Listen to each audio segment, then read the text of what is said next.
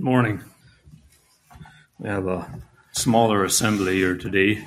Praise the Lord.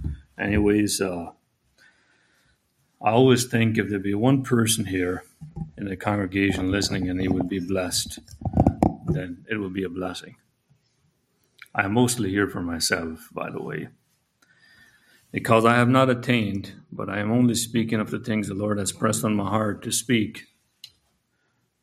Uh, Randy, thank you so much for the opening. I was challenged with that one example in that write up where he took him to this room and it was stock full, the storehouse of blessing that were never received upon the recipients on earth because they did not claim them or they weren't able to take them.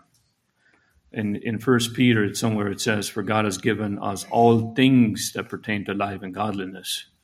He has given us all things." It's it's like this. Uh, there's an analogy I always think of where this little this mechanic works his life long, and he and he has you know these little red toolboxes that uh, there's maybe fits in a crescent wrench and a few screwdrivers, and he spends his life long time fixing cars using just this little toolbox. When God has given us a whole big toolbox, the one that Frank has, something that big full of tools and different intricate instruments that we can use for the kingdom, but we only claim the little one. Yes, you could argue that it does the job, but we, we are so inefficient at times because we don't we don't take advantage of what Christ has for us. And this is partly what I want to speak about today. Lord has pressed on my heart what it means to be sold out for Christ. And that's the title of my message, Sold Out for Christ. Um, I don't know since since uh, Brother Richard shared uh, the message last week about Pentecost. He mentioned um, that Christ meets us and fills us with the Holy Ghost when we are at a place when we are completely sold out to Him. And I have to shout amen to that. Christ fills us when we are done. He doesn't like to fill a half empty, a, empty uh, or a cup that's half full of ourselves. You mix it up with godliness, and the outcome is lukewarmness. It, it doesn't. It will not do much in the kingdom. God wants an empty cup so He can fill up with hot water, and that hot water represents the Holy Spirit, His likeness. His uh, He will impart us with His godliness and then we will be powerful. We will be we'll, we will be spilling over with His goodness. Uh, we'll open up here in Romans chapter 12, verse 1. Romans chapter 12, verse 1. I beseech you, therefore, brethren. That means I beg you, brethren. I beseech you, therefore, brethren, by the mercies of God, that you present your bodies a living sacrifice, holy, acceptable unto God, which is your reasonable service. And be not conformed to this world, but be ye transformed by the renewing of your mind, that ye may prove what is that good and acceptable and perfect will of God. That we present our bodies as a living sacrifice. What does it mean to be sold out? We hear this term used a lot. It's not found in, in the King James Bible being sold out. I, I think of it a lot in the terms of this of this verse in Romans 12 1. Presenting our bodies a living sacrifice, holy, acceptable unto God, which is your reasonable service. To not be conformed to this world, but to be transformed by the renewing of our mind, that we may prove what is that good and acceptable and perfect will of God. I ask myself this question Am I totally sold out? I don't think any one of us is, is sold out to Christ as we ought to be. None of us are. We are in a journey where the Lord is teaching us hey, this is not sold out. This is not. This is not sacrifice. This is not sacrifice. This is not sacrifice. And by the grace of God, we sacrifice that while it is still living that's what it means with a living sacrifice. We give it to Him. We have not lost interest in it. It is still vibrant in our lives, so we, but we still give it to God. Um, sold out uh, in its literal meaning means no more stuff to sell. In this case, we're not talking about not having any more merchandise to get rid of, but we're talking about being totally committed to a cause, is one definition. Totally committed to a cause. No more options elsewhere. And it does not mean that we couldn't go, there's a Y in a road and we could take different Ys, but to us, there is only one more option left, and that is Christ. There is no more backup. And sometimes God has us at a place, and that is His grace upon our lives, where we have no more. He loves us so much that He constrains us that there are no more other options. And He, yes, we could go, but we, the love of God constrains us. There are no other options. There's no other backup.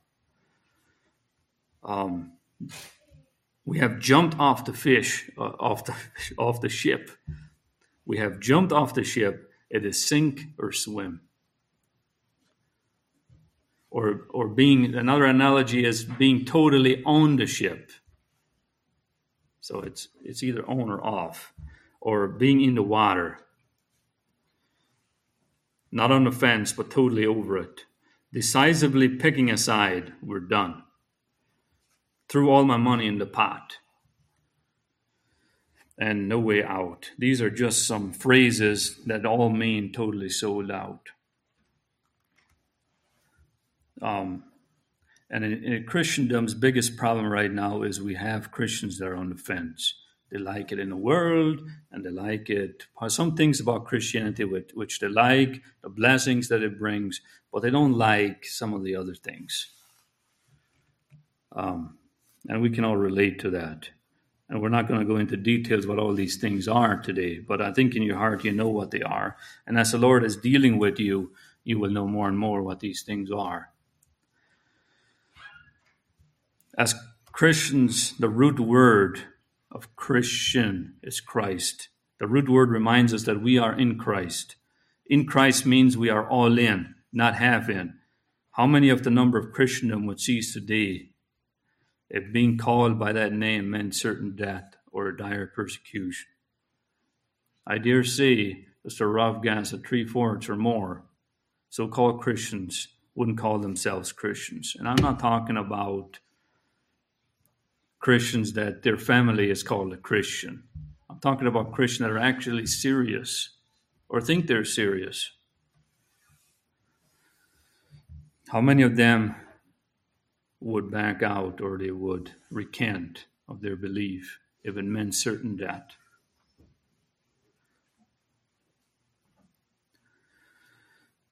All of us that are baptized in the Lord have acknowledged before God that we are dead to ourselves. We are dead men. Sold out to God in order that we might be resurrected in a new man in Christ. We would do well to meditate upon that on a daily basis. Wake up in the morning and say, Oh, Jacob, I am dead.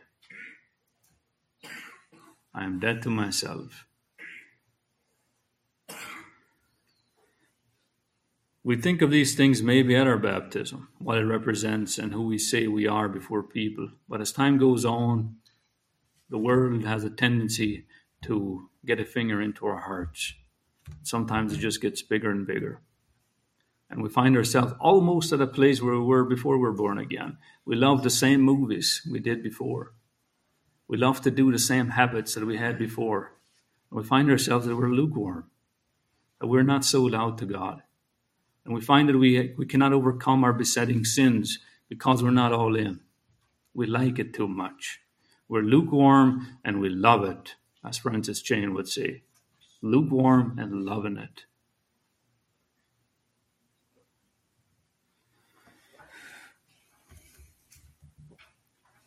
The truth is, most Christians are not true Christians or sold out Christians, but merely casual Christians.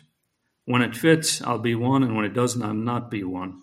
All of us are not totally sold out at a level where Christ was, but we are on an active journey towards that. We should be nonetheless faithfully sold out to the revelations and things the Lord has taught us.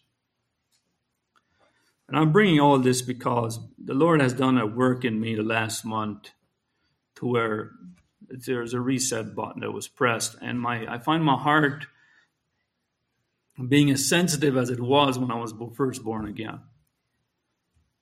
And I can't watch any more movies that I might have done a year ago. And we would do well to be keep this fine finesse conscience in our hearts to where we question if we were totally sold out.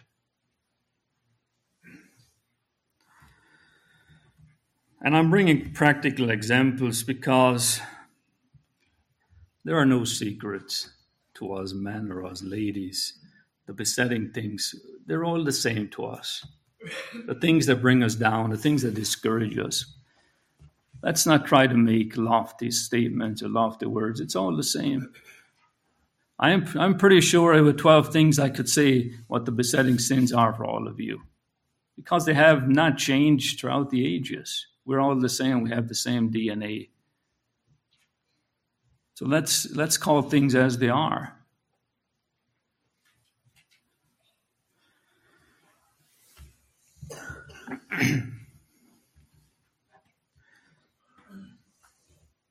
am I who I say I am? Do my habits conform, confirm or deny that? Am I disgusted with the things that would disgust Christ? And that's a big one would we invite Christ into our very little intricate dark things that we like to do or watch or say or the way we communicate with our family? Am I disgusted with it? Would it would it disgust Christ as well? And disgust is a bad word. I don't like to say that Christ was disgusted at something.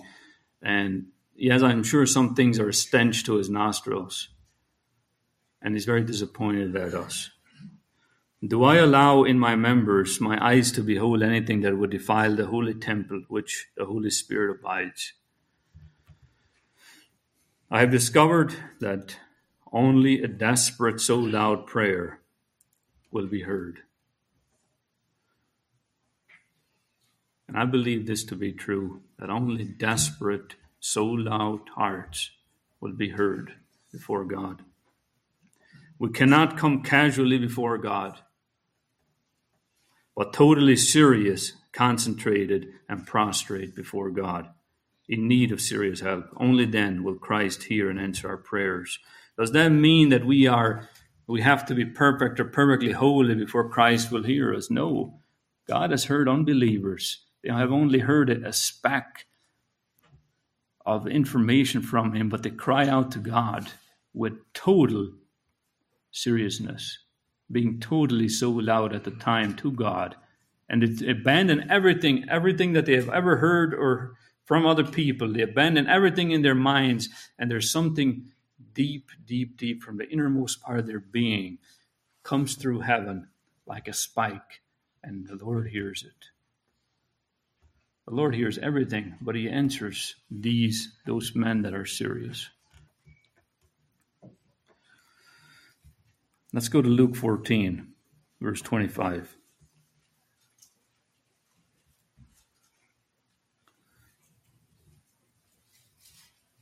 Luke 14, 25. And there went great multitudes with him, and he turned and said unto them, If any man come to me, and hate not his father and mother and wife and children and brethren and sisters, yea, in his own life also, he cannot be my disciples. And it is classic Jesus, totally, totally sold out language. If any man come to me and hate not his father and mother and wife and children and brethren and sisters, ye his own life also, he cannot be my disciple. Now I will let you meditate on what this truly means in your heart. What does this mean? Verse 27 And whoso doth not bear his cross and come after me cannot be my disciple. Whosoever doth not bear his cross and come after me cannot be my disciple. For which of you, intending to build a tower, sitteth not down first and counteth the cost, whether he have sufficient to finish it? lest happily after he laid the foundation, he is not able to finish it, all that behold it began to mock him, saying, This man began to build and was not able to finish. This man, he became born again, he got baptized, and look at him now. Is this Christ? Ha ha ha. And everybody laughs at him and laughs at Christ and laughs at his testimony. I'm telling you, brethren, that we need to take our Christianity serious. We carry the name of Christ. Let's not casually become Christians. Let's not casually become baptized. But let's go all in. Let's go all in. Let's make decisions in our lives that, yes, maybe the rest of Christianity might be able to do and do these things or watch these things, but we cannot because we know what it does to our hearts. We know where it takes our hearts. Verse 30 saying, This man began to build and was not able to finish. Or what king going to make war against another king set it down not first and consulted whether he be able to with ten thousand to meet him that cometh against him with twenty thousand? Or else, while the other is yet a great way off, he sendeth an embassage and desired conditions of peace. So likewise, whosoever be of you that forsaketh not all that he had, he cannot be my disciple. Forget about Etarianism. Yes, we have given a little bit away. We have we have given a little bit um, of our money to our fellow neighbor, but this is a heart issue. This is given away from the heart. And I don't want to belittle what we're doing to each other. All of us, some of us could be very rich men. We could be successful with the talents that we have. I don't want to belittle that. But truly, this is a heart issue. And with these little things, we're not faithful. We will not be with the big things. Whosoever be of you that forsaketh not all that he had, he cannot be my disciple. Verse 28 could be paraphrased as this Which of you intending to be a Christian does not first sit down, count the cost, whether he wants to be a real Christian or not, lest happily after he has laid a foundation of repentance and baptism, he falls into lukewarmness and a rut, and he doesn't finish the race, but sits on the side and falls back into his old ways. This, brethren, is what I'm talking about this morning.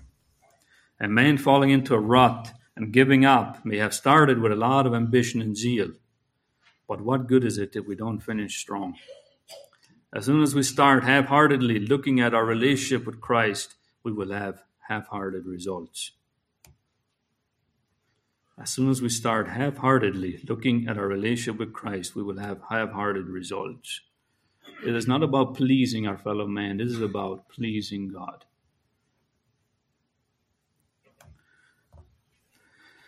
This week, Oswald Chambers had a very powerful uh, message. Uh, it was, on, I think, on Friday's devotion, and it goes like this Seek if you have not found.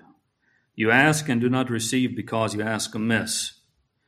If you ask for things from life instead of from God, we ask amiss. That is, we ask out of your desire for self fulfillment. The more you fulfill yourself, the less you will see God. Seek and you will find. Get to work. Narrow your focus and interest to, to this one thing. Have you ever sought God with your whole heart, or have you simply given Him a feeble cry after some emotionally painful experience? This is, this is what really spoke to me. Have you ever sought God with your whole heart, or have you simply given Him a feeble cry after some emotional, painful experience? but then went back to your old life. Seek, focus, and you will find. And this means consistency. Every day, seek God. Ho, everyone who thirsts, come to the waters. Isaiah 55 1. Are you thirsty or complacent or indifferent? So satisfied with your own experiences that you want nothing more of God. Experience is a doorway, not a final goal. Beware of building your faith on experience Or your life will not ring true, and it will only sound a note of critical spirit. Remember that you have that you can never give another person what you have found, but you can cause him to have a desire for it. Uh, Oswald Chamber continues, Knock and it will be open to you. Luke 11 9. Draw near to God. James 4 8. Knock and the door is closed and your heartbeat races as you knock. Cleanse your hands. Knock a bit louder. You begin to find that you're dirty. Purify your hearts. It is becoming even more personal. You are desperate and serious now. You will do anything. Lament. In James 4 9, have you ever lamented, expressing your sorrow before God for the condition of your inner life? There is no thread or self pity left, only the heart rending difficulty and amazement which comes from seeing what kind of person you really are. Humble yourself. It is a humbling experience to knock at God's door, and you have to knock with a crucified, with the crucified thief. To him who knocks, it will be opened. Amen. I want to read a story here about a young man that was so loud for God. Something happened in his life that was beyond his control. But that thing that happened was a calling to God that he did not fathom or have an idea that it would someday lead something greater. And you're probably very familiar with this man. His name is St. Patrick. The Lord arranged circumstances in this young man's life that would one day compel him to do a great work of service for the kingdom of God. And this is, will serve as an encouragement to you that no matter where you find yourself now, in any kind of discouragement, that someday the Lord is going to use that as a platform to jump even greater for Christ. At the turn of the fifth century, the Roman Empire was the verge of collapse. With its power crumbling, the coast of Britain was subject to attacks by violent Irish slave traders. In 401, a 16 year old boy named Patrick was taken in one of these raids. Stripped from the comforts of his home and the future, which would have included a classical education and career, Patrick was made a slave of an Irish chieftain and assigned the role of a shepherd. The life of a shepherd slave was miserable, isolated for months on end in the mountains that were bitterly cold, in a land where he did not know the local languages and experienced times of severe hunger. Such severe circumstances drove the young man to God. His grandfather had been a Christian priest, and Patrick turned to his family's faith. He spent bitter days in constant prayer. As it did, a deep love of God and a profound sense of the God's Spirit at work within him grew in the young man. Six years after his kidnapping, Patrick had a, a dream vision. In his sleep, he heard a voice say, Your hungers are rewarded. You are going home. He sat up, startled, and the voice continued, Look, your ship is ready. Kind of looks, it sounds like Samuel Morris, that story. Look, your ship is ready. Patrick got up and started walking. Two hundred miles later, he came to the coast and saw a ship. No ship was about to give passage to a fugitive slave, and the captain told the young man to move on. But Patrick knew this was his ship. He spent some time in prayer, and before he had finished one, one of the soldiers, sailors, came after him with a message that he could sail with them. It takes him two years, but finally the young man arrives home in Britain. His, overjo- his overjoyed parents beg him to not ever leave again. But one day, but one night, Victorious, a man who he knew in Ireland, appears to him in a vision. Victorious holds a letter with the heading, The Voice of the Irish. The young man then hears a voice of a multitude crying, We beg you to come and walk amongst us once more. Try as he might, Patrick cannot push the Irish out of his mind. The visions keep coming until finally he gives in. He enrolls to be trained for ministry and emerges sometime later an ordained priest and bishop. And so a young bishop by the name of Patrick heads off to become the first known missionary in Ireland. His mission is astonishingly successful. The Irish rapidly embraced the Christian faith. By the time of his death, Christianity has been established across Ireland. The Irish slave trade has ended, and murder and intertribal warfare have markedly decreased. One of Patrick's greatest achievements was the salvation of Western civilization. After the barbarians overran Roman Empire, nearly all the great literary works were destroyed. Hundreds of years of learning literally went up in flames. But there was a place the Latin books were copied and preserved. in the monasteries established by Patrick throughout Ireland. When Europe emerged from its dark ages, it was to, to these monasteries of Ireland that they turned to recover all their learning. No matter the circumstances we find ourselves in, be it today or last week, last month, or this last year or years, plural, the man that is seemingly in the worst circumstances today will have the potential to do the most service in the future. All we need is to turn our hearts in dedication to Christ. There is purpose in our suffering, only not that suffering. Let not that suffering be self-afflicted. In 1 Peter 4:12, Beloved, think it not strange concerning the fiery trial which is to try you as though some strange thing has happened unto you. It sounds like it's almost a necessity. It's inevitable that it will happen. Because like a beloved father will chastise his son if it needs to be if he needs to be. Think it not strange concerning the fiery trial which is to try you as though some strange thing has happened unto you, but rejoice inasmuch as you are partakers of Christ's sufferings, that when his glory shall be revealed, ye may be glad also with exceedingly joy. If ye be reproached for the name of Christ, happy are ye, for the Spirit of glory and of God rested upon you, and on their part he is evil spoken of, but on your part he is glorified. But let none of you suffer as a murderer, or a thief, or as an evildoer, or as a busybody in other men's matters.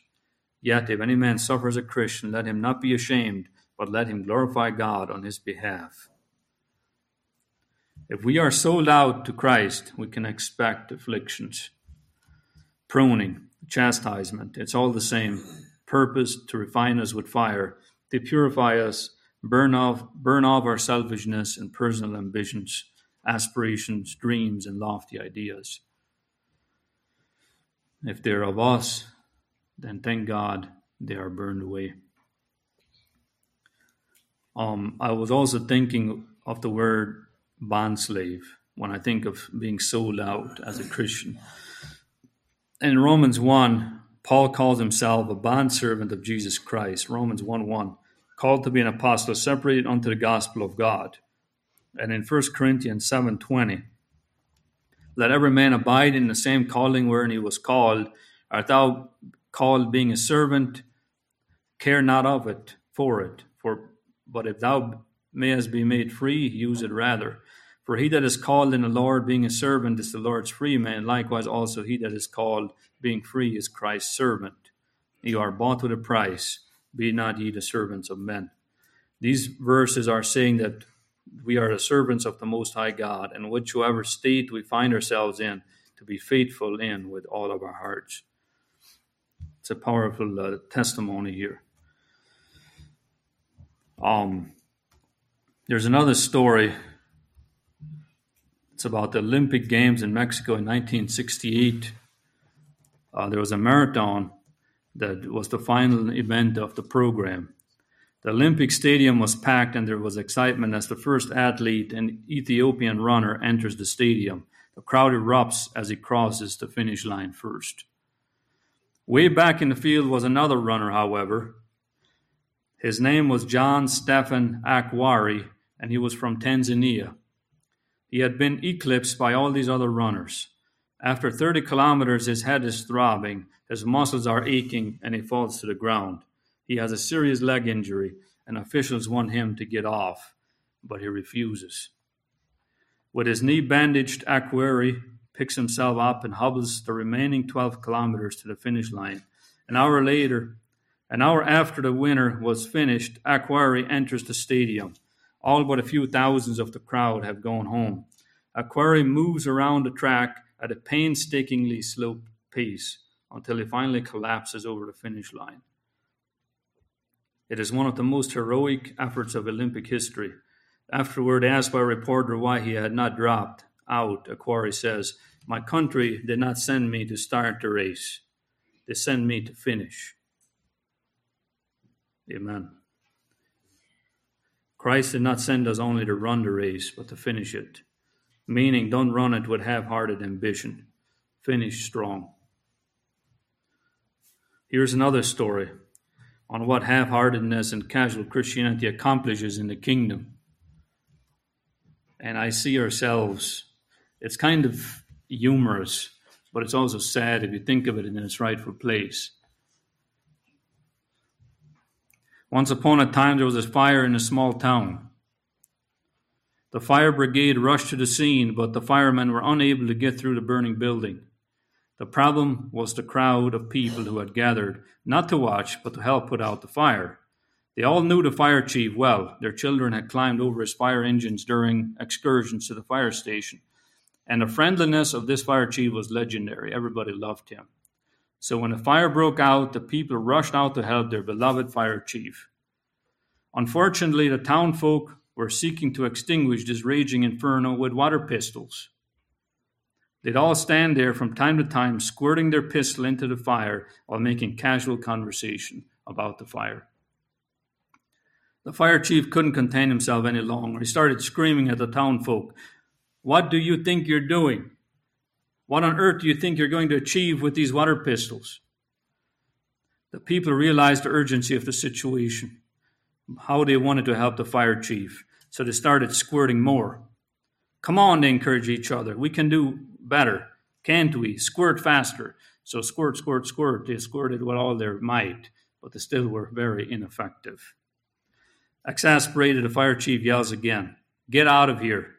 You're achieving nothing except hindering us from doing what needs to be done. We need firemen who are ready to give everything they've got to put out this fire, people willing to even lay their lives on the line. It is not the place for half hearted contributions. Let him who has ears hear and understand how this analogy fits into the church of Altona this morning. Is it any wonder why the Lord hates half heartedness? He says he will spit the lukewarm out of his mouth. Let's go to this, this passage here in Revelations 3:14. Revelations 3:14. And unto the angel of the church of the Laodiceans write, These things saith the Amen, the faithful and true witness, the beginning of the creation of God. I know thy works, that thou art neither cold nor hot. I would that thou wert cold or hot. So then, because thou art lukewarm, and neither cold or nor hot, I will spew thee out of my mouth. Because thou sayest, I am rich, and increased with goods, and have need of nothing, and knowest not that thou art wretched and miserable and poor and blind and naked. I counsel thee to buy of me gold tried in the fire, that thou mayest be rich, and white raiment, that thou mayest be clothed, and that the shame of thy nakedness do not appear, and anoint thy eyes with eye salve, that thou mayest see. As many as I love, I rebuke and chasten. Be jealous, therefore, and repent. Dear brethren, in closing, I want to say we are either sold out for Christ or we are not Christians. These are strong words. I'm putting myself under that as well. We are either sold out for Christ or that we are not Christians. There's no other alternative. And in your hearts this morning, what does it mean to you being sold out? Yes, we will fail. We will continue to fail. Let's not use these words to justify ourselves. But we will have a steady progression unto godliness. We might have to get up in the morning, get out of our lazy bones, and seek after God. And cry out to God, Lord, I don't know how to be sold out. I don't have a desire, but you pursue that. We pursue after Christ, and He gives us an ambition and a heart to seek after Him more. And maybe you need prayer in your life. Maybe you need to confess some things to another brother. Like, like Randy mentioned, the confession brought him power. And I can relate to that.